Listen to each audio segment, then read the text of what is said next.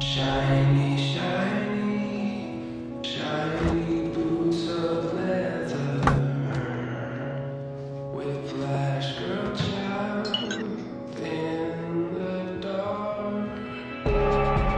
看完这个剧啊，我特别担心，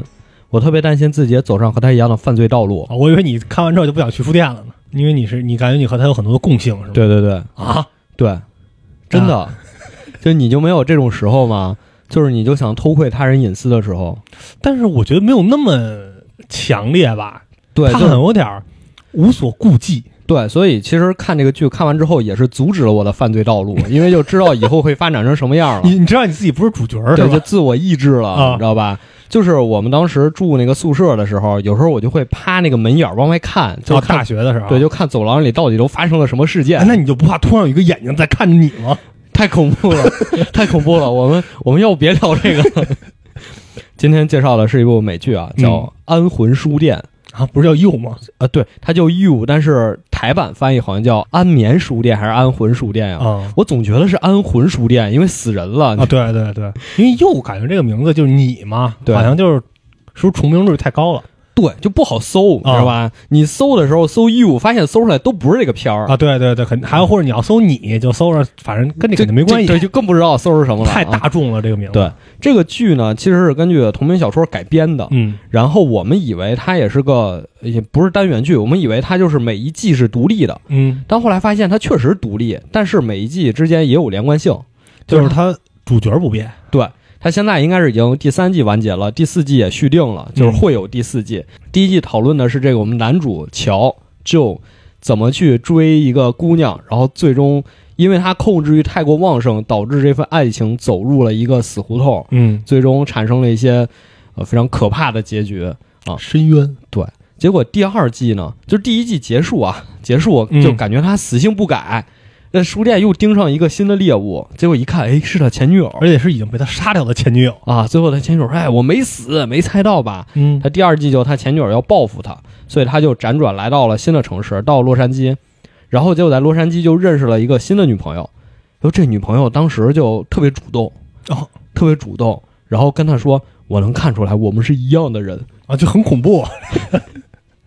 对，很恐怖。因为乔在第一季里为了爱情，以爱情之名动嗯手杀了好多人。然后第二季他新女朋友跟他说：“我们是一样的人。”啊然后第二季就开始，他这个新女友为了他，因为爱他，所以也动手杀了很多的人。啊，就相当于是反转了。反转了，啊反转了啊！第一季最后是他把自己的女朋友关到地下室里那个书店的嗯，那个玻璃柜里，那玻璃罐老关人，对那就不是用装书的，就是装人的。对。然后第二季呢，他女朋友把他关进玻璃柜 里，反转了。啊，一转公式是吧？对，然后等第三季呢，两个人就结婚了。嗯他就觉得婚姻成了自己的牢笼，因为他也是被迫结婚的。就他那个新女友家里是有钱有势，嗯，就把他们杀人这些事儿全给摆平了。说但是条件就是你必须跟我女儿结婚。然后他们两个结婚之后就搬到了郊区，他就觉得自己住进了一个牢笼里嗯啊。然后结果又盯上了新的目标，就是第三季的故事，就开始探讨婚姻里的爱情啊。反正他跟他这个新女友呢，两个人确实都不太正常，天生一对儿啊，灵魂伴侣，史密斯夫妇。都是动不动就杀人。嗯就是杀人这件事儿啊，在剧里可能很多剧大家都已经习以为常了，但是你想，现实世界你要是听见一个你的伴侣跟你说“我为了你，我杀了一个人嗯”，，哦，你觉得这绝对是一个变态，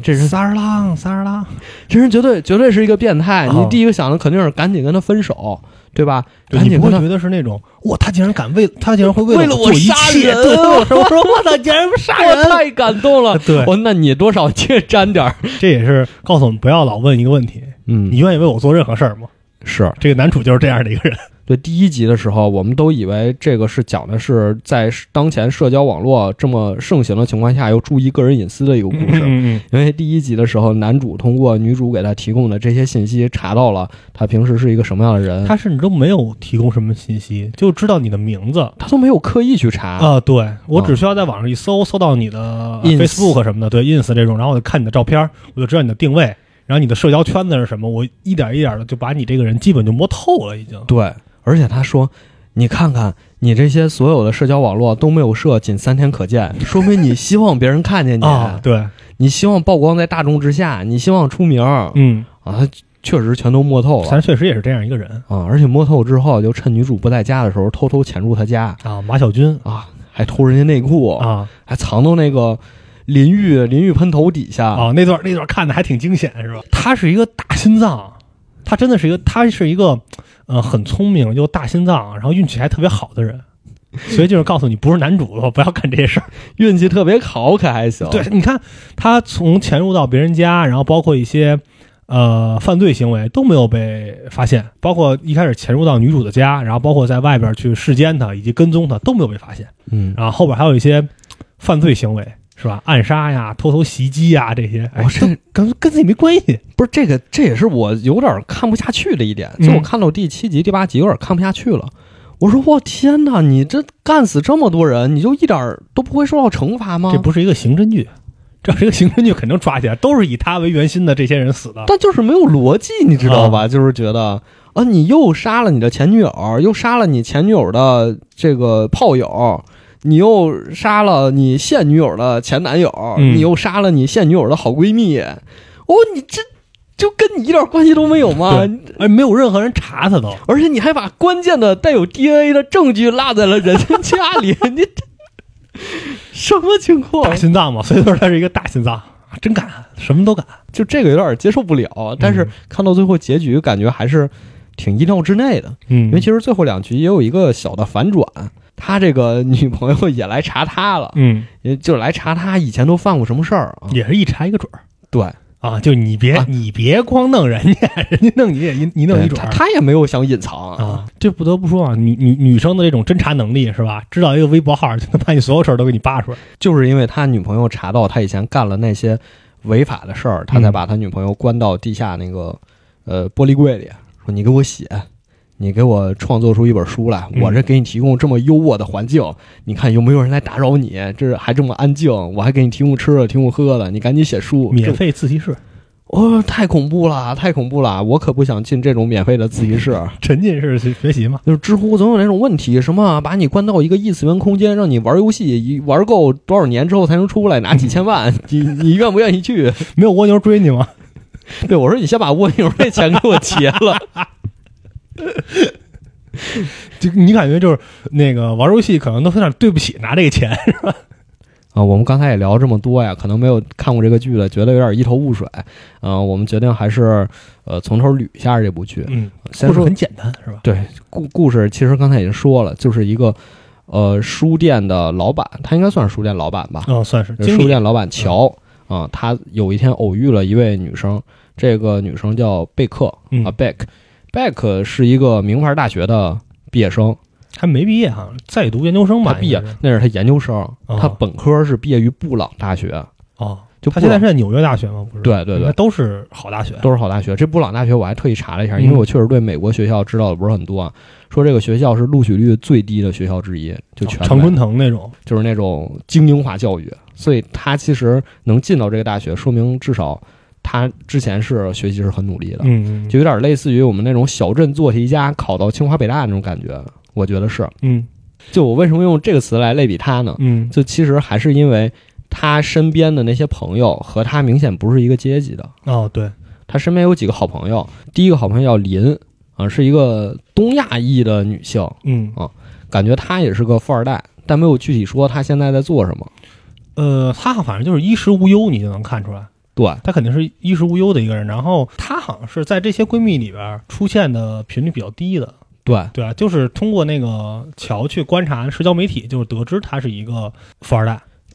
然后还有一位叫安妮卡，嗯安妮卡是一个金发大胸妹，啊，网红对网红啊，啊，所以也是收入比较多的，还能而探店对，带货探。探店后鼻多嗯就是安妮卡。嗯，然后最后一位呢，也是和她关系最好的一个叫 Peach，就是桃子。嗯，桃子姐就比较厉害了，桃子也是大富二代她不光是富二代，她是星二代，啊，就是她的姓叫赛林格，其实就是《麦田里的守望者》那个作者，嗯他是他们家的后代。哦，但是他说我不想让别人提这个事儿，就是可能他们家也因为自己祖上这个关系，后来也有钱了，嗯就是说我们不想说再跟他有关系，就好像有一种我挣钱了就都是凭我们自己本事挣的，利刃出鞘， 我都是白手起家啊，对我也是白手，这你是个屁这给人一这么一种感觉。啊！那其实也是富二代啊。然后他们经常开那种同学会，就都是我们布朗大学同学会。嗯然后每个人穿的都很光鲜，然后你看在这同学会里，那个女主贝克就显得格格不入，好像就跟他们呃聊不到一起去那种但感觉。是她最漂亮，Peach 让我有一种卡戴珊的感觉，啊，她的那个长相啊，嗯我不对太不太喜欢那种。男主乔有一天在书店里偶遇了这个女主，嗯他其实是学文学的啊，然后正好在书店俩人见面就聊起来了。聊起来之后呢，女主也觉得这个乔不错，所以就嗯给了他自己联系方式。结果乔这个偷窥欲就上来了，而且，但是他俩在书店偶遇的时候，有大量乔的心理独白，对对对这段特别精彩。对，不是这这是一开始，就啊这个剧一开始就是以乔的心理独白开始的。呃，，对，你你是谁？你为什么穿成这样？嗯，你比如手上戴着手环，你想让人注意到你啊？对等等，你没有穿内衣，你是不是在勾引我？对对，对，然后他他冲我笑啊什么的，他还，然后两个人还借机搭讪，用观察别人的方式，对啊搭搭了搭话，就你能感觉到乔的那个内心就有点像福尔摩斯 那种感觉，对，他特别能观察一些细节，然后去推理但我想到另一个词来形容他，啊、普信男。 哦，就是他他冲我笑了，他是不是对我有意思？ 哎，对对对，他他就看了我一眼，哎，你看他发票上给我写名了，他喜欢 我。但是乔啊长得挺帅的，对他长得有一种那个那个那个福尔摩斯里边那个那个那反派叫什么来着？啊，莫里亚蒂。莫里亚蒂就就那种感觉，有点有点有点有点小坏，然后啊，又发际线挺帅，高的啊，有点挺有点小帅那种感觉。是啊，然后两个人就认识了。嗯认识之后呢，乔就开始通过社交网络，包括在网上搜索，搜索这个 Beck，就得知了他的各种信息、嗯，家庭地址什么的，然后他就开始了各种偷窥。就我觉得这个地方一开始看觉得很惊悚，但是看到后来发现这个不够惊悚，啊，发现后面还有更多更恐怖的细节这个都是他犯罪的前奏。前奏，或者是他的这个工具。我不知道你有没有这种体会，嗯就就是是当你喜欢上一个女生之后，你也开始频繁的看她的这个朋友圈儿，就那种比较公开的社交媒体，像对微博这些是吧？对。对，但一般大家都不会告诉你我微博是多少。但是如果说， 如果说你发现了，你发现哦哎，这个微博原来是他，你又开始每天都盯着看，你感觉看这啊他个更新了什么？比微信的朋友圈能获取到的信息量更大，就是你从微博你能看到他的哦更多的社交圈子去了哪个超话？对，而且陌生人社交你能看到谁在他底下评论了。你朋友圈咱俩如果没有共同好友，你看不到我评论了。是吧哦，你对是吧这个意思然？后你可以看到，比如他跟谁好，然后他跟谁，哎，他俩好像还认识，你就能就很大的一个网就散开了。哦，所以大家一般现在不都是朋友圈、和微博不一样吗？哦，原来这这样啊，对，微那个朋友圈天天 emo，微博天天骂人。啊，合适合适，这符合平台调性。嗯然后他就开始获得更多这个女主的信息，然后包括我们说的偷偷潜到女主家里，嗯，因为他查到女主家住哪儿，而且发现他就是在街边儿，街边儿的底层挺大的，我觉得那个房子，哎，对，而且他还不拉窗帘儿。他就没窗帘儿。哦，是吗？我我我我看他还特意留意了一下，他那屋就没有窗帘儿，就很奇怪，你知道吗？就不能理解，那就动物园的动物 一个女性住在一楼，临着街，还是独身的，不安窗帘啊，儿。不装人哦，，我觉得站路边就能看见你们。就怪不屋得里男主说原来他在勾引我，怪不得他这么想当然也可能是为了剧情需要吧，啊、嗯，但是就很很奇怪。而但是他那个房子确实是不错是吧？啊，那外边那大飘窗是吧？那那个，哎呀，很很很很棒。感觉然后是，男主就趁女主不在家，就偷偷潜进去那了他前去的方式也非常聪明啊，他说叫个水管工啊，说哦不是煤气，燃气啊，，煤气，说这燃气，我们那燃气漏了，来查一下，人家直接就撬锁进来了，对，让他进来了。 就你能从这些细节感觉到他就是特聪明、特别鬼的一个人。通过这种侵入女主生活的方式，包括打开她的电脑，登录了她的，就我也不知道她怎么弄到的她电脑密码，嗯可能她就没设密码啊，吧，好像是没事没法啊的。就进去了。嗯因为她说，如果你跟我在一起，我一定要让你电脑非常安全，让别人都啊，对他一直在假设这些，就对尤其是在啊，他之前世间这个这个贝克的时候，一直就说，哎，如果咱俩在一起了以后怎么样，我一定会怎么怎么怎么样，非对，常主观啊。然后就打开电脑，就发现就开始在那儿看 Beck 的自拍，嗯然后各种就是那种不会往网上发的自拍，然后看他的聊天记录，对，看聊天记录，然后就那几个闺蜜嘛，刚才说了，她跟三个闺蜜，时代姐妹花、嗯纽约姐妹花啊，有一群，是对吧？啊啊，然后发现这个贝克其实在群里已经跟自己好姐妹说了，说我在书店碰上一个男的，我觉得他挺好的，跟我谈论文学。哎呀，这个年代还有人能跟我啊谈论文学，绝对是真爱啊！然后乔就说啊，原来他确实给了他一针强心剂。对对对，不是我自恋啊，不对对对，我我没理解错，他就是看他就是在勾引啊我。，没理解错啊。嗯然后之后就制造各种偶遇，其实就是乔在一直跟踪贝克，嗯就是一直跟踪他到酒吧，看他在台上念诗出丑，然后又看他喝醉了，跟着他到地铁站，看着他在地铁站摔下去了，然后赶紧把他拽上来，就假装是偶遇，实际都是他策划好的。嗯，就是反正我就一直跟着你，我就对想看看你的生活是什么样的嘛。对，然后还看见她男朋友，也不知道男朋友还是前男友，好像已经分了。那个时候就和那个不知道啊，不知道贝克奔的奔机私人关系真的太啊，乱。对他他私人关系真的很乱。然后嗯前男友就来了，说：“哎呀，这上次是我我嗯对不起，这个承认错误，咱俩嗯重归于好。然后两个人就来了一一发啊，来来一发发，一发啊！就反正各种各种细节让乔认为贝克肯定是喜欢我，嗯但是呢，他现在的生活很糟糕，所以我也喜欢他，我必须出面来拯救他的生活。老帮他剔除生活中的杂质。这个就太可怕了。嗯我觉得真的是这个片儿，其实想表达就是我们在亲密关系中的这种控制欲啊，我觉得人或多或少都有，嗯，你有吗？一些吧，我不是那种就是特别强的那种，但是我会，其实我比较有信任感，对我不会说手机给我看看啊，或者说是嗯跟谁聊天呢，我完全不会问。然后包括呃之前，比如说呃。他可能接触到的一些人啊什么，有时候我能听出来，哎可能哪个男孩对他是有好感，我我能我能听出来，我对我们男的不傻，我资深，我们都是资深的，什么剧本杀、狼人杀玩家，好吧？听你说话，我们都能听出来。但是呢，我我不会去挑明来说这个事儿，嗯就说，哎，你这个呃什么，你可能需要注意。因为我觉得，首先呢，他可能自己也能意识到，嗯而且如果就是他觉得。呃，这个事儿可能超出我范畴了，超出我的控制范畴，他可能会主，他肯定会主动来跟我说，啊、我再去给他一些建议。如果我主动的去很冒失的出现，像一个精神非常敏感的人一样，也不太好。也会摧毁你们俩之间的这种信任。对信任，包括就是和大家的这种这种关系，因为我觉得，嗯嗯，就我相信他能自己处理好，处理不好自然会来找我。对，所以我不会去这种去世间呀、去翻呀等等这些，就完全不会干。对，我觉得你刚才说的特别在点上。嗯，就这部剧里的两个人，不光是男主和女主乔和贝克，包括他们身边的人，其实都活在一种互不信任的亲密关系之中。但是确实不值得信任，有些人。不是，但这个就很可怕。嗯就是我觉得这不信任分为两方面，一方面是对方的表现没有让你得到信任，足够的安全感。对；嗯另一方面是你自己不信任自己，嗯嗯对吧？我觉得乔这一点比较明显。就我觉得他有一个特征，嗯就是在整部剧里表现的淋漓尽致。我认为你是什么样，那你就是什么样。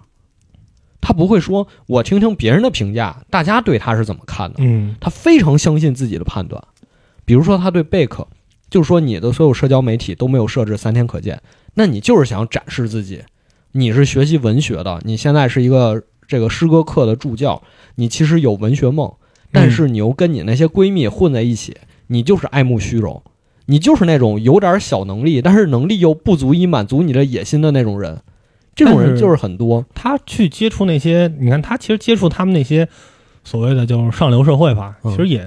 就是为了可能去见一些，比如说对编辑啊什么的，想给自己一个一个机会，一就个不得出不出版的机会，对，就是乔对于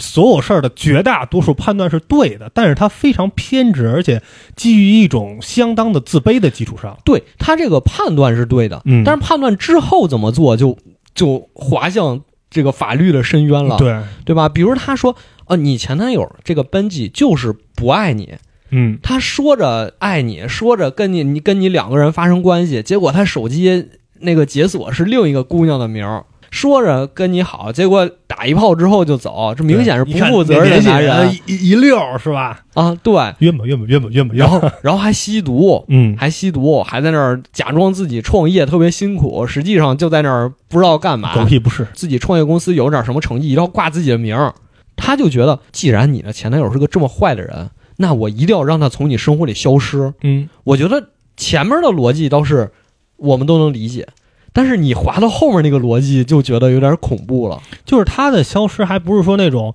呃，咱俩好，然后我用我的人格魅力，我用咱们两个的更好的生活，然后去让你就是在现在的生活中得到满足，而是那种，就是我让这个人就消失掉，物理消失物，理物理消失肉体毁灭，对，就是这种，你就永远不会再看到他，你就自然不会想他了。他是对这样的一个一一个解决问题的办法，很恐怖。一而劳且永逸。而且他为了给这个想法找到合理性啊，嗯，他还跟奔记说：“你告诉我你的电脑密码，我要看你电脑里头藏了什么黑料。啊，或者说你就是你有什么你最大的黑料，你告诉我，并且把证据给我”对，啊。然后他就查到了，他之前虐待过儿童，好像也杀过人。嗯，他们还拍了一个视频，就过失杀以此为人乐吧，应该对。算是。然后他说：“你看，你就是个坏人，我一定要让你远离贝克，嗯我一定要让你和他的生活从此一刀两断。”然后就把他给杀了。其实他一开始把这个奔吉关在那个笼子里，然后并且用，因为那奔吉不是吸毒嘛，用他那个药物来，嗯、给他一点点的那种满足的时候，我一直以为他是要精神控制他，嗯然后让他就是，呃，啊，控制之后他我就可以让他远离。对，，控制之后你就什么都听我的，你就滚蛋。就我其实一开始是觉得，因为他给人展现出来的是一个特别聪明、特别能推理的人，哦，我感觉他是要，就你没在想到，你没想到这么粗暴是吧？对，我一直以为他要在精神上摧毁奔吉，结果他直接肉体 毁灭。对没想到，没想对，到，我也觉得这个是这个片儿有点让我不太能接受的地儿，就好像怎么你就那么容易就就我觉得一开始，尤其就是他他把这个奔吉关起来的时候，他各种条件都特别符合要把他精神崩溃的这种这种感觉。对就奔吉本来就是一个精神特别脆弱的一个人，然后嗯又是一个，呃，有瘾君子，对吧？然后还有黑料，还被关起来，然后每天还跟他求他，哎呦，我求求你了，这种特别符合，然后结果就死了。而且中间还有一段儿，还有一段儿是他调查完之后，在那儿两个人对峙，奔记被关在那个玻璃箱里，嗯然后乔坐在外面。你看过这本书 吗？啊，对你看过这本书吗？对，那那段不也是吗？你你连在路上都没看过，你凭什么说你爱他？然后那个奔吉自己创业做什么手工苏打是 吧？手工的苏打水更好喝，这儿有三杯，你喝你尝尝哪杯个是他妈你 的？喝完之后都是你的，你做的就是垃圾， 不啦。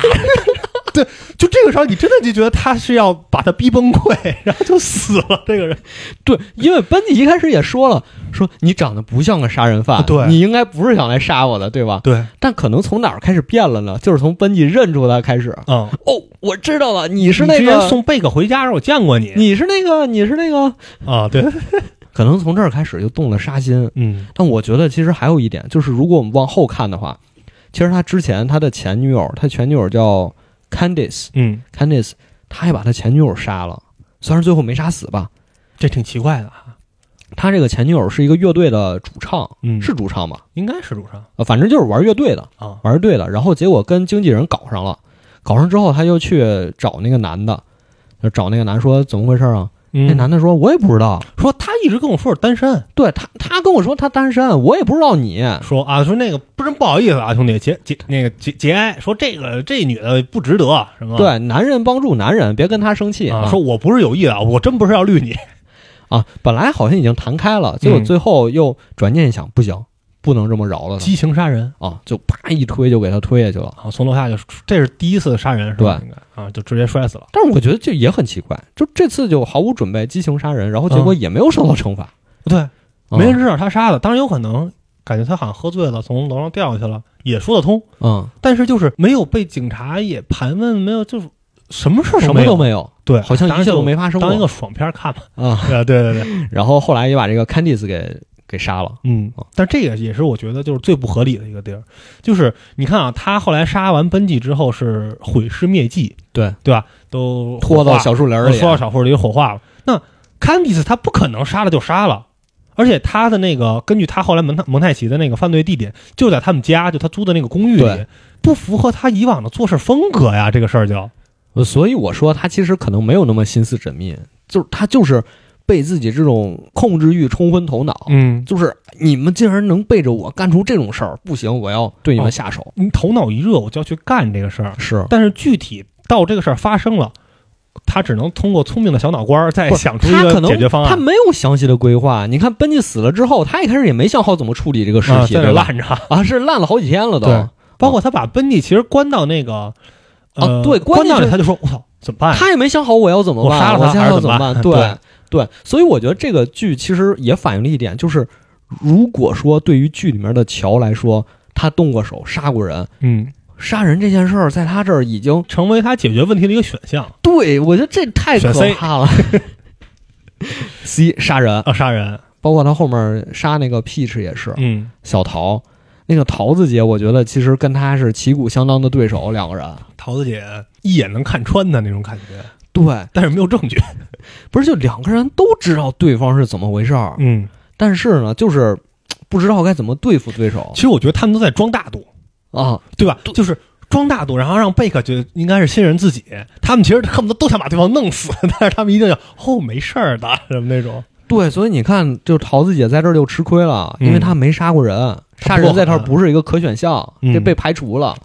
人他是那什么呀？人家就是有身份证的人啊，家里还趁着别墅啊，对，那都不是别墅，我感觉那好像就那种小城堡，那整个就是一个，你想啊，你们家来一人，然后能四四处屋子里边躲藏， 就没人知道他在这儿。嗯，反正 Peach 也算是那种占有欲极强，又不好明说，你就感觉他是一个，对我，我觉得他 Peach 和 Joe 两个人分别对应了，应该是现实世界中不同的关系。嗯，呃，乔可能对应的是情侣关系，就情侣之间的这种控制欲旺盛会嗯嗯达到顶峰，会成为一个什么样的人？但是 Peach 可能是友情，朋友之间，朋友之间，嗯因为会有这种朋友，就是有的人他就希望成为整个社交场合的最亮的那颗星，他就希望成为这个中心，对吧？而且他希望什么呢？我身边的朋友都过得不如我，哦，对吧？还有这种我希望我身边朋友过得都比我差，这样才能衬出我来气人有笑人无，啊，对吧？你看看他们那个姐妹花，时代姐妹花四个人，嗯贝克就不说了，助教如果当不上，这个连房租都没得交。嗯人他就潇洒的开一张支票我有钱，那拿解这个养你，对是吧吧？？解养你，啊然后另一个那个林林可能还好一点儿，嗯我觉得他他们两个同为富二代，那个林也是，你能看出来他们四个在讨论问题时候，林总是能给出一些比较中肯的建议。比如说，这个拜克说：“哎呀，我那教授一直想这 个潜潜规则规则我，啊对对吧？啊，然后林就说：‘那你为什么不告发他呀？’嗯你看他是能给出这种建议的，所以我觉得他们这四个人里，林和 Peach 可能两个人还是地位比较接近，所以你看 Peach 也没有对他，就是他们俩好像之间他也不没有敢，动林， 对对对对对，他不敢动 他，哎但是他俩也没有直接冲突。那个林是其实挺亚洲的，你看林不是那种出风头，是林林是经常帮他解决问题，对对，吧？然后大胸妹就不是那种网红那种，那个哎，你抢我风头啊，会有这种行为对，就是你看他说，哎，我有二十多万粉丝，我给你嗯们书店做过宣传，啊。然后结果宣传的时候，那个 Joe 翻他的照片，翻到一张那个 Peach 的黑照，就是整容之前的照片。嗯嗯，然后说，哎，你看你为什么把这个照片发出去啊？啊这个照片我觉得你俩都倍儿好，这多有倍儿好意思呀看啊发出去。然后那个网红妹没经住这诱惑，就发出去了。胸大无脑，啊发出去之后被 Peach 看见了，就找人一堆水军抹黑他。而且给他发了一个就早期的黑料嘛，就是有一些种族歧视的啊言论，对对对对对，而且就是喝喝多哎醉喝喝醉多了有一些种族歧视言论，然后发出来，大家都在骂他。对，说别以为只有你手里有我黑料，嗯我手里你的黑料也多的是。对但啊就别跟我玩这个，就我我攥着你呢，这这对吧？所以我觉得就是对应那种人，就是他希望我身边所有的人都不如我。嗯。我能控制你们所有人，虽然我们是朋友，但是我希望我能控制住哎你们所有的人。但是他有那种就是，哦，我不知道你有没有觉得，就比如说你可能之前上学的时候，有一个你的好兄弟跟你玩得特别特别好，嗯然后呢，你觉得可能你毕业了，比如你初中上一个特别好的朋友啊，你们你们毕业了，然后你感觉哎好像没有那么好的时候，有没有一种焦虑感？，有吧？也时候也会有有这种焦虑有时候感，啊会是有吧。就你看到他发朋友圈，发现哦，他有完全有新的圈子了什么的，然后想之前可能俩人真的天天在一块儿吊着，参赛这种，我觉得也有这种，就 Peach 对贝克也有这种情绪在里边儿。因为其实你要说你处在一段，因为贝克其实一直没有一个稳定的情侣关系，对，他如果处和宙处在一个稳定的情侣关系的话，那肯定两个人会同居啊，大部分的时间是他们两个人在一起这的。屁事就觉得是你把他从我身边夺走的，哎，对，就是吃醋了，对，对吧？同性和异性都会吃醋的。怎么怎么说到这个话题了？怎么说？啊、没事，嗯就直接接着说屁事呗。刚才你说了，就是两个人又得装作表面上那种无所谓，嗯毕竟我们是情侣，我们是好朋友，我尊重你的朋友啊是吧？对啊那个我尊重你男朋友表面上装作无所谓，但实际上咬牙切齿。啊。这贝克一不太就，我他妈看着你呢，就是你丫干的，你怎么知道是我干的？哎，你有证据吗？还是乔上头啊， 嗯就开始知道这个 Peach 有慢跑的习惯，就开始跟着他后面跑。一开始跟不 上，对对对，跟不上还请教他，哎你怎么能跑那么长时间啊啊？你听歌就行，找找个电台，找个电台听。 找个电台。然后乔后来就逐渐能跟上了，跟上之后，在一个公园的角落里，嗯就是中央公园那，门洞对，中央公园那门洞好像我 操，这是好多影视剧都在那杀人，啊啊，叭叭叭跑过去，追着拿个石头，啪一板砖给给那 Peach 后搂倒面戏了，嗯，他就就又是一，其实这又是一个没有激任何激情预犯罪谋，对没，有任何预谋，他就是追着追着就好像就不行，我我就不行，我今儿就就要弄他，真的是他没有任何准备，没有任何后续的打算，对，啊就就抄一板砖就给拍了，而且他还不是说，呃，我今儿就逮着我没人对我想弄死我你一定要弄死你，没有，对他拍完之后就走，他以为 Peach 就死了，他就走了，然后听到消息说哦 Peach 没死，住院他，我操没死，就也不补枪。这时候才思考以后该怎么办啊，对啊，啊。不知道他有脑子还是没脑子。对，就包括最后在那个别墅里也是、嗯啊，别墅里最后所有人都走了，结果乔暴露了嘛，乔跟 Peach 就面对面，嗯，两个人就对峙，结果突然之间 Peach 就看见乔说：“哎，你手腕上你怎么戴着这个 Beck 前男友的手表啊？而且就是你怎么有一块这么贵的表啊？对你就是一个书店经理，你怎么能戴得起多少钱？八万嗯八万美好元，像啊你怎么？戴得起这么贵的表？”之后就慌了。嗯，乔就慌了，乔这时候才想说不行，他好像要知道点什么事儿，嗯，我得杀他灭口。就完全所有东西都是临时起意，但是他突然就之间，就潜入到那个别墅里。其实我也感觉很就很诡异这种行为，就当然说他确实没有被发现。其实他就是担心的就是两件事儿嘛，一件事儿就是 Peach 叫贝克过去干嘛，啊、然后贝克在 Peach 的某些这种多人运动诱惑下多人运动的诱惑下选择了拒绝，对吧？然后他又看到 P 呃 Peach 想邀请这个贝克一起去巴黎，然啊后也被贝克拒绝又拒绝，嗯了，因为而贝克给他发短信说我不去巴黎，我想就想留在纽约跟你。其实我倒觉得到这个时候应该心满意足的离开了。对对对，就这，对我觉得这样，就是你趁着他们都睡觉了或者干嘛，您就走吧，对吧？你赶紧回家，然后俩人发短信，不完了吗？哎，不行，就得在这白天在那儿等着，还得目送着贝克打上车，然后才被发现，胆子真的大呀！我一是胆子大，第二真的是就是那种他必须得确定才行。我一定要亲眼看嗯见，百分之百确定，哪怕就像你说的，我在家里突然收到短信说我不去巴黎了，嗯，我都不能接受。万一你是唬我呢？那就是嗯贝克老唬他，我一定要看见你跟你的好姐妹两个人吵架，吵翻了，你我才就说高兴不，。我才满意，嗯，就一定要看到这样才行。我真的觉得这个已经，我觉得挺疯狂的，病态已经不足以形容这个这种这种行为了。对，啊挺疯狂的。而且刚才说那个表，那个表，我觉得这个线索设计的也挺有意思的，嗯因为其实呃，只有在开到那个别墅的路上车祸了嘛。车祸之后来了个警察，说你下来，咱俩聊聊，嗯你是怎么回事儿？你头磕成这样的，头破血流的。那时候警察其实看到那个表了，好像给了一个特写嗯好像说点法布兰，好像。啊，但是就那个警察，因为他那个阶级肯定不认识那个表，所以就没有看破。哎，他看出来了，哦，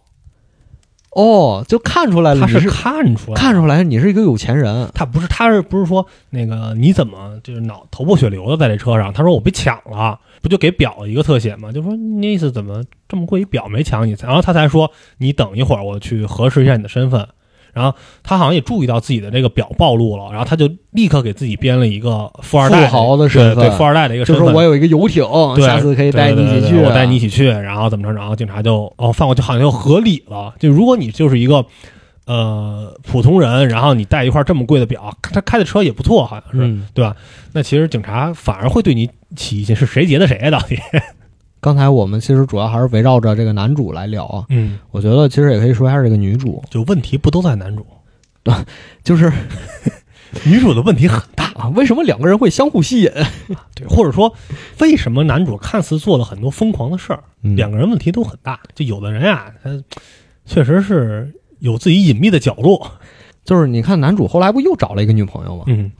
然后这两个人过得就挺正常的，对，但是很平淡对，啊、就没有那种，就两个人吧，在性格上也挺切合的。但是你看觉他们的生活共同话题特别少。对那个女的一直在看情景剧、肥皂剧，对，也不跟他讨论文学、讨论书什么就是的。波澜不惊的感觉。啊、对，老在那儿看广告， 也没没办会员，好像是。所以你说乔这个人啊，他他其实内心里就呼唤着这样一种感情。嗯他他说的是什么？找到一定要找到契合你的那个人生伴侣，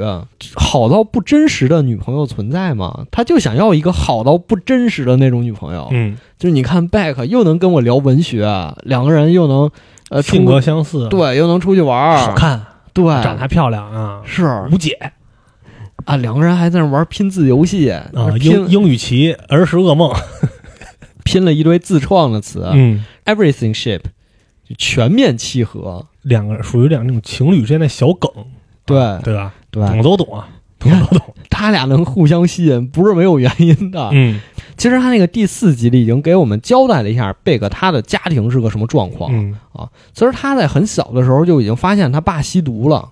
他发现他爸吸毒之后，他就决定不认这个爸爸。而且他主要是目睹了他爸吸毒吸到休克，对，在家里这，啊嗯他就决定我就当我爸死了。嗯然后之后，因为也学了文学嘛，就所有的诗都写的是我爸已经死了，谁的父亲死了？那他就默认这件事儿。但其实他爸没死，啊，对，他爸后来也没复吸，嗯然后就找了一个找了一个后妈，就是这个新家庭过得也挺好的，还定期给贝克汇钱，说哎呀你这个姑娘你上大学了没钱是吧？我给给爸给你学费，五百美元就这种啊，啊、其实对他挺好的，但是他就一直心里过不去这个坎儿。我觉得这集就是特别体现出女主心里那种矛盾，嗯父亲就是他的父亲，在他这儿是一个双重身份，就一方面是父亲应该对女儿关照有加，嗯。另一方面他知道父亲是一个瘾君子，对，或者他就是他觉得就是他爸又没有家庭责任感，在之前对吧？因为呃，他好像说很小的时候家里还可以，然后后来就是他爸吸毒，然后也不管他跟他妈什么这种，对啊而且呃后来呢，相当于就是不吸了之后，又跟这个女的当地是一个什么类似于一个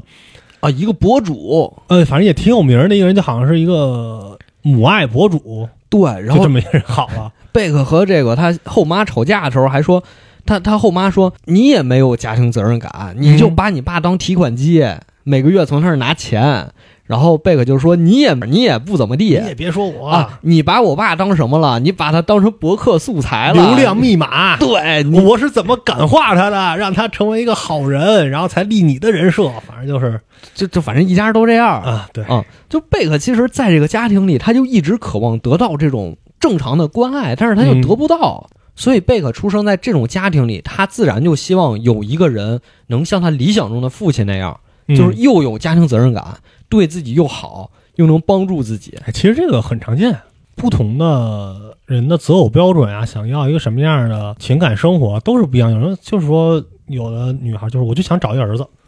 啊，不是那个意思的找儿子啊，就是我就想当一个妈妈的角色，什么事儿就我照顾他。嗯、有的就是说，我想找一个类似于爸爸或者那种就什么大叔那种非常受欢迎嘛，因为他可以把他照顾得很好，他的呃思想很成熟，然后可以在生活中啊给各种各样的帮助或者是建议，这种就是也很正常。就其实都是自己成长过程中缺失的一部分。呃，对，或者说是你想在一个感情关系中扮演的角色是什么样的？对，所以他就希望通过亲密关系进行弥补。嗯你反过来说，对于男主乔也是一样的。我们说说他的小时候的成长经历。他其实小的时候，他爸他妈也一直在吵架，嗯然后呢，他爸也有外遇，他妈气不过，就也去找外遇，哦找外遇还带着他，带着他之后，他就替他妈圆谎，就说妈带我去了动物园儿，我们去逛街去了，没有这些事儿啊。后来之后，以为自己要跟母亲两个人开始一段非常幸福的母子生活了。但是结果他妈又找了一个新的丈夫，嗯，而且找完新的丈夫，转头就把就就把乔给送进孤儿院了哦，也也不是什么啊好人，反正啊！对，啊，也不是什么好人这。其实一一之前带着他什么那种，其实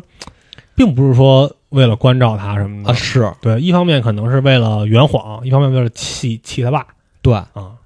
然后乔因为长得又瘦又小嘛，在孤儿院里也经常被欺负，嗯啊，他被欺负时就说：“哎呀，我妈要是在就好了。”所以他其实也是很希望得到别人的关照的，就尤其是后来他被这个书店老板给捞出来之 后，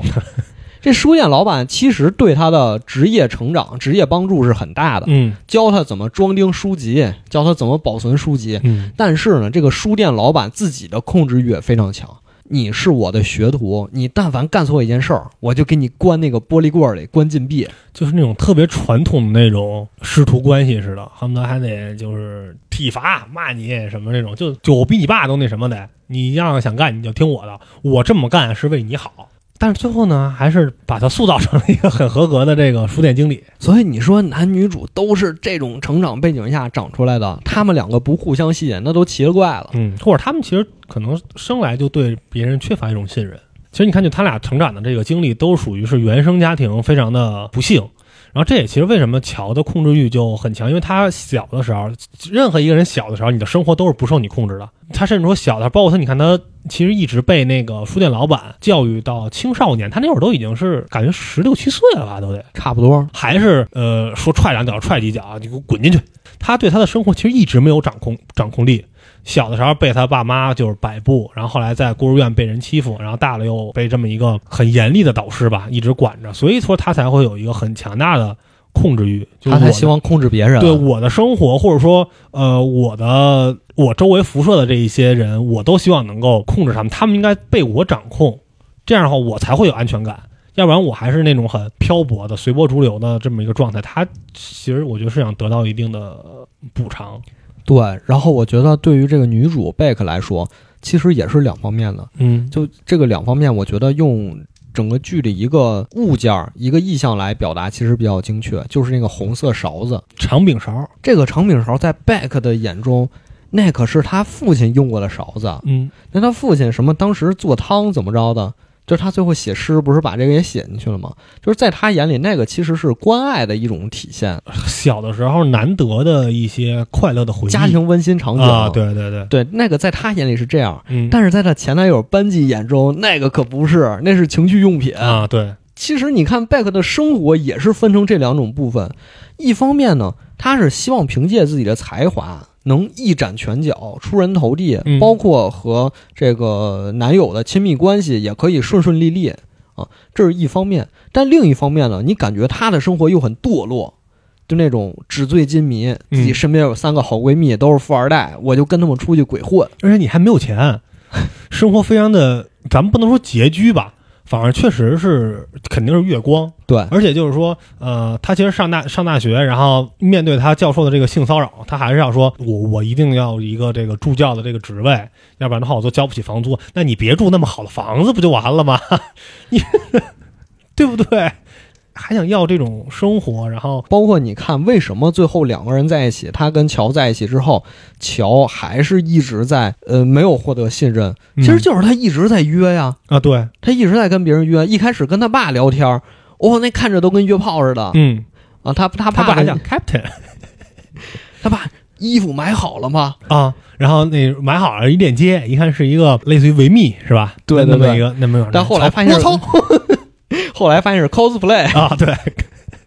也挺逗的。反正、嗯不是还有一个人叫 Fox 狐狸啊，Fox 就是那个心理医生哦，是吗？ ，Fox 就是心理医生，那他们有一集路边儿抓的那个是谁啊？那就是心理医那生是。心理医生。他就是他不是直接回那个书店拿枪去了吗？就直接去心理医生那把他给蹲了，哦，就说你手机拿过来，然后解锁，一看贝克贝克贝贝，操， 那就是心理医生，所以他才转过头来去跟他说说那个是跟是不是跟那个心理医生有一腿？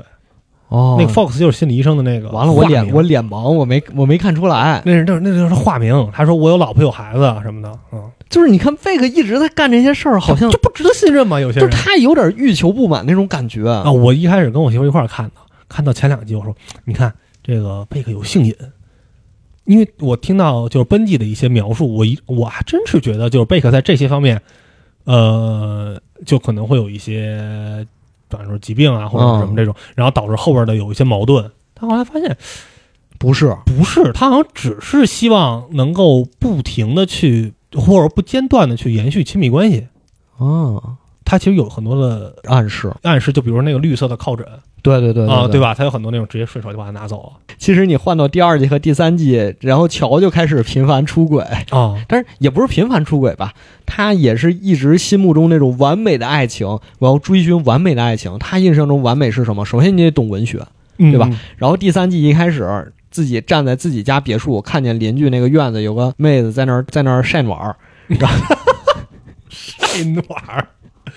戴个帽子，然后看着书，说：“嗯哎，这个不错，眼睛就亮 那 了，看什么书呢？眼睛亮了。”然后俩人还聊天儿，而那个妹子好像对他也有也有意思，然后去那个小镇图书馆里还给他留纸条，借五六本书，嗯，然后剩下都拿走，就有一本专门留给乔。就是那本书，可能就是想对乔说的话，等等等等，就也挺有意思的。感觉大家互相就对很很不尊重啊，这种。嗯、咱们正常来讲，可能觉得这个人，嗯、你可能觉得哦，这个人还不错，但是他好像有男朋友或有女朋友的时候，大家会觉得先那就算了，就先算了，先嗯那个退避三舍是吧？但是他这里边不是，他都猛冲，哦，这个逻辑是不是就是她有男朋友，那我更得努力？感觉就感觉就好像那个个，就好像那个笑话，你看过那个吗？就是说那个那个我喜欢你什么，然后说说，然后那个女孩给他回的是哦，对不起，我男朋友得癌症了，然后我不能离开他。然后过了半年给回一个，你男朋友死了吗？ 就说句很老生常谈的话，一个巴掌拍不响，苍蝇不叮无缝的蛋，老想卖个破绽，不知道想干嘛这帮人。对，我觉得咱们可以聊聊心理医生那段儿。我觉得心理医生那段儿镜头感还挺好的。他那段好像就跟前面不是一人拍的， 就有电影感。对，拍的很有电影感，但是你又觉得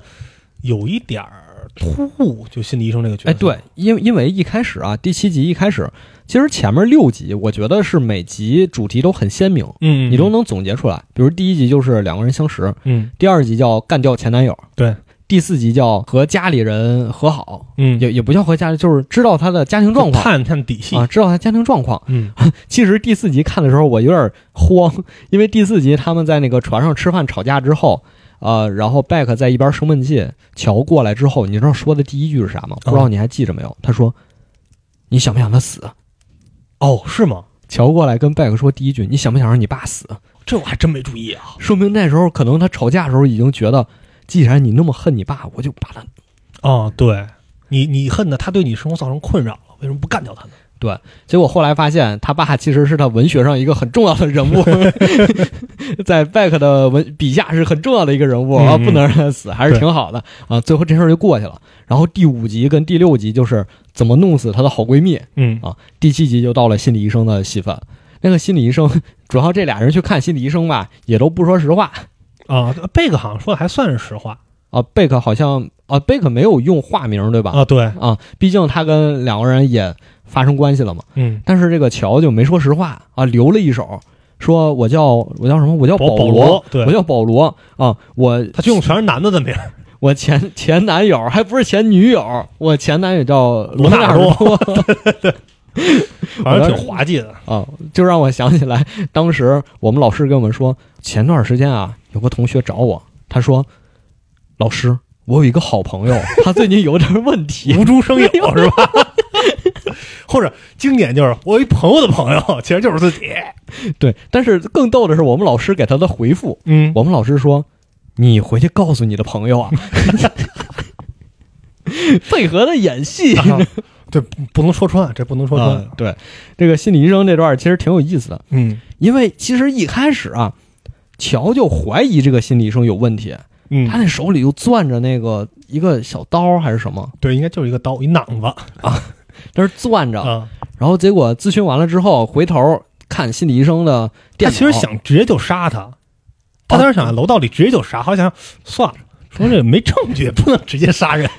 我先找找证据啊。对，啊，结果把人门锁撬开了，进去打开电脑，发现哦，好像是挺正常的心理咨询就。他听了和贝克的那个录音嘛，嗯而且贝克还说到，就是说和他觉得和乔的关系是怎么怎么样，其实还是挺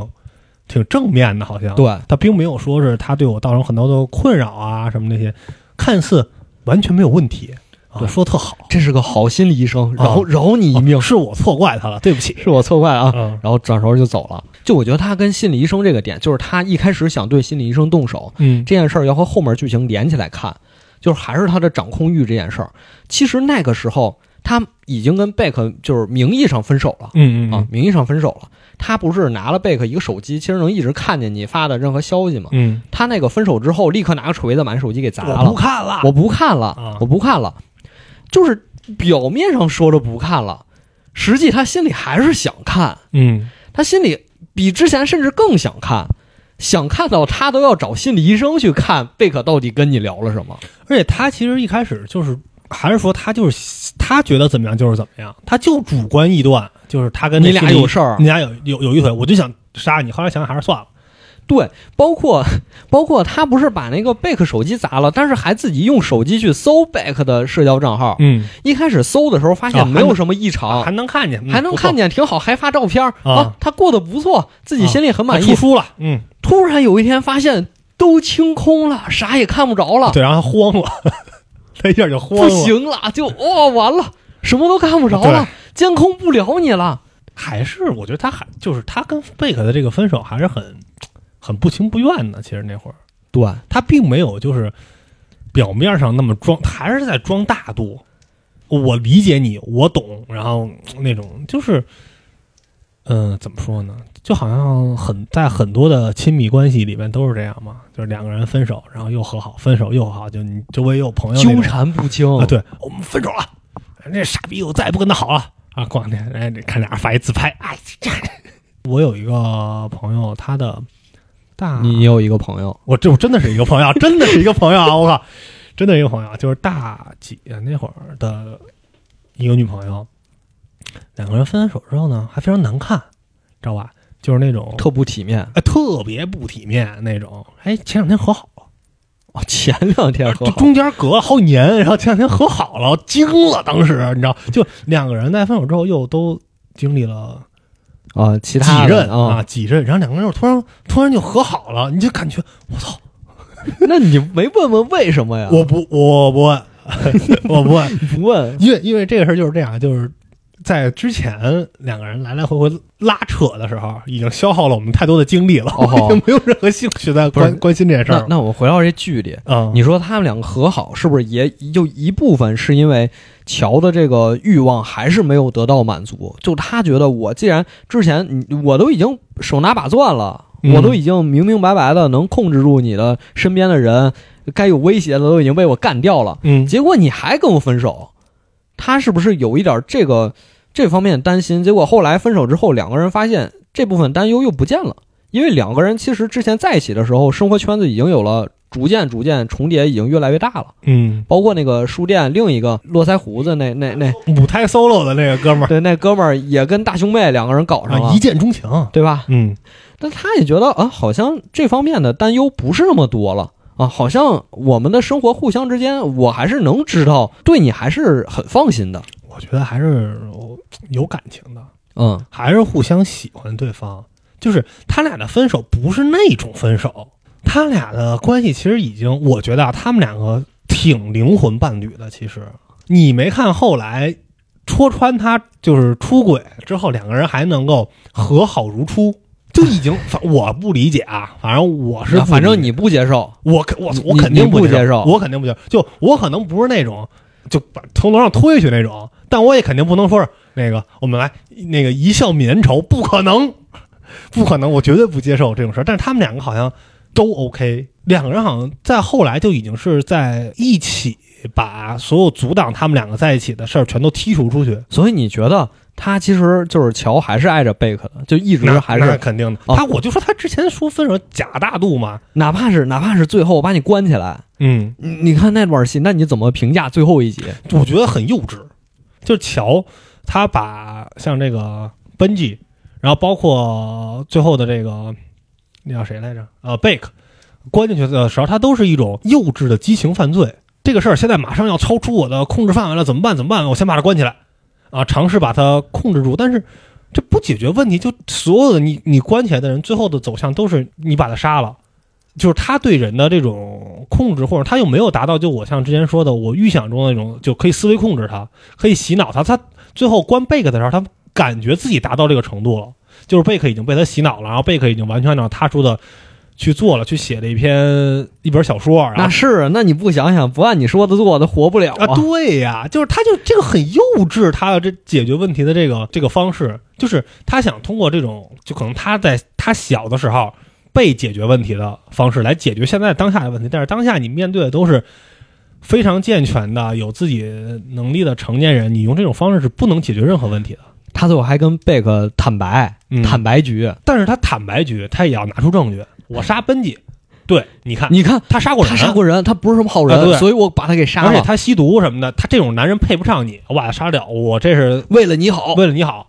然后我杀 P 是，你看他存你裸照啊，对什么意思他想跟你在一起，啊？什么意思？对你，你，你，你拒绝了他，他还这样，他对你这个，图谋不轨，对他有占有欲，而且他不是说到他和谁和林还是和那个大熊妹聊天儿，他不是说起来就是，呃，Peach 一直把贝克当成自己的一个小狗、小宠物对来对对看待，其实这个也挺小跟班儿，挺病态的。他说完这个话之后，其实我留意的去观察一下 Peach 和他说的一些话，确实是这样的。他们去在那个就是两个人在一块儿的时候，不是在别墅里啊 B B 什么 B 吃，B 是 给他吃那个春药呃不是不是不是不是那个枫糖华夫饼，啊，给他吃那个。然后呢，因为 Peach 是那种啊，就是一看瑜伽又节食，保持身材的那种。然后贝克就问他说：“那个，哎，你怎么吃上这些东西了？你不是健身什么的？”然后 Peach 说：“你甭管，说来这是你的。”他说了一句：“Eat it up”，就是那种很，强硬的，而且是那种指令。咱们一般跟跟宠物才说：“哎，先别吃啊，OK，开始吃吧。”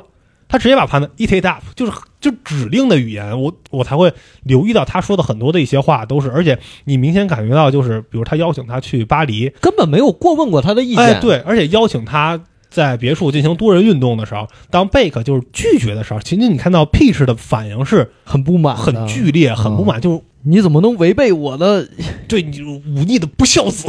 就就恨不得就有这种感觉。就所以他的控制欲其实也是很很对啊，病态的。咱刚才不说了吗？就是他们两个在争这个对贝克嘛，棋逢对手啊，棋逢对手，然后这坦白说，你看这都是我杀的，但是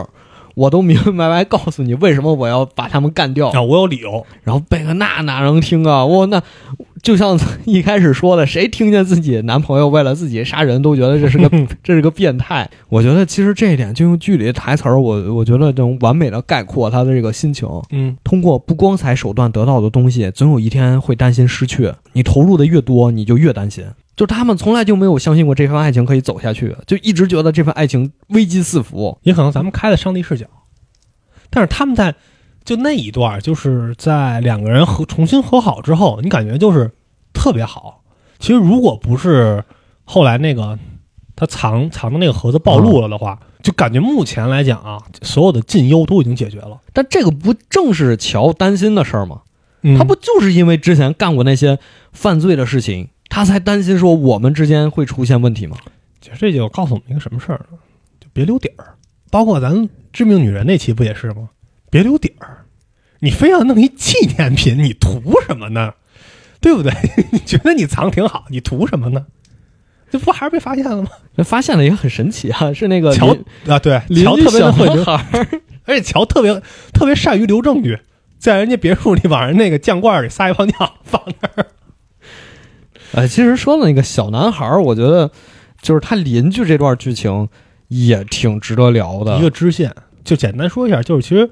邻居这个小孩和他的处境非常非常像，嗯，就和他小和他时候小的时候非常对对对像，所以他才一直想帮这个小孩儿。嗯而且还有一点，我觉得，呃，我想说的是，就是乔在外在看来，我们忽略掉上帝视角看到的这些事儿啊，嗯，我们从这个剧里某一个人的视角来看，他可能真的是一个很好的人，啊，对，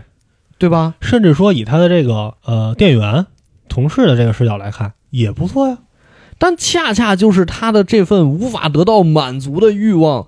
在爱情面前把他变成了这样子，比一个恶魔。他其实是一个，你看他和就像嗯其他的那些就出现的这些呃，肯定都是男配了来看，他其实是一个很自卑的人。他面对你的时候，他只敢去跟踪，去暗暗访，是吧？但你看，当贝克去参加一些宴会啊，或者是见一些朋友什么的，大家就是很大方的呃出现啊，来怎么着就是寒暄呀、或者什么。但是你看乔那种感觉就是非常社恐，他会去躲你的目光，然后很多内心戏，就这种感觉。而且他也是他对这种感情的不自信所所导致的嘛。其实是他对自己的不自信，嗯，进而导致他对这个一切都产生了但怀哎确疑。实是，嗨，还是那句话，都有问题。而且这个剧之所以台版翻译成《安魂书店》，嗯就是因为它里面好多文学梗。乔在给那个小孩儿拿书的时候，给他拿了一本《弗兰肯斯坦》，嗯说这本书这个呃弗兰肯斯坦啊，又酷又吓人，但是呢，它不是一个真正的怪物。我觉得其实他也是在说自己，嗯，他老想想用书来教育这个小孩儿，是吧？ 对，想报仇，哎，可以看《基督山基督山伯爵，然后把书摔过来，什么狗屁东西， 等了啊告二诉十你年，，啊君子报仇，十年不晚。哎，最后你要学会跟自己敌人共处。哎，说完之后就把屁事给杀了。当一套背着一套， 说谁不会啊呀？挺逗的。我嗯我一开始还真的在想，他既然台版翻译成了《安魂书店》，他第二部、第三部怎么拍呀、后来发现其实跟书还真都挺有关系的。嗯，第二季就是虽然搬家了，但是想重操旧业，就在自己家又弄了一堆那个机械，然后在自己哦租了一个车库，车库里做了一个那个玻璃箱子。就我也不知道为什么一定要做一个玻璃箱子，而 且那个璃玻璃箱子一定还得有一个能这个递食物的一个地儿，有什么你不是放书的吗？对。然后第三部也是，第三部也是这个是呃，最后在这个小镇上找到一个图书馆，然后 他可能也不会干别的。你你想，他从小也没上过学，其实其实是没有上过学，没有接受过呃系统的教育，然后呃就从小就是在书店里长大，他所有的知识啊什么这些都是通过，当然看书多肯定是有帮助，但你说他有什么其他的专业技能，可能真的没有。跟踪，挺专业的啊，我但 是一眼被认出来了就。 挺专业的啊。第二第二季里还干死一个俄国间谍 呢， 哦，是吗？俄国黑手党。 零零七， 然后呃，最后啊，最后说一下这部剧推不推荐吧？嗯我我觉得没那么推荐吧。你觉得有很多不合理之处是吧？我我我觉得大家看前两集，就看第一集，看完第一季的第一集，你就大概知道这是个什么样的风格了。哎，但是我看完第一集，第一集反而引起了我的兴趣。但是越越往后啊，因为我还没看到二三季，越往后我觉得就是，呃，不合理。对他交代的，对尤其就是他就是去灭口的这种这种行为的时候，其实，呃，咱们之前聊过一个也是很多杀人的，就是《致命女人》嘛。但那个里边呢，看似就是挺喜剧的，有时候对一些事儿的处理，但人好歹处理对了，对对他至少给你圆了。对他好歹圆了，但他这个就很，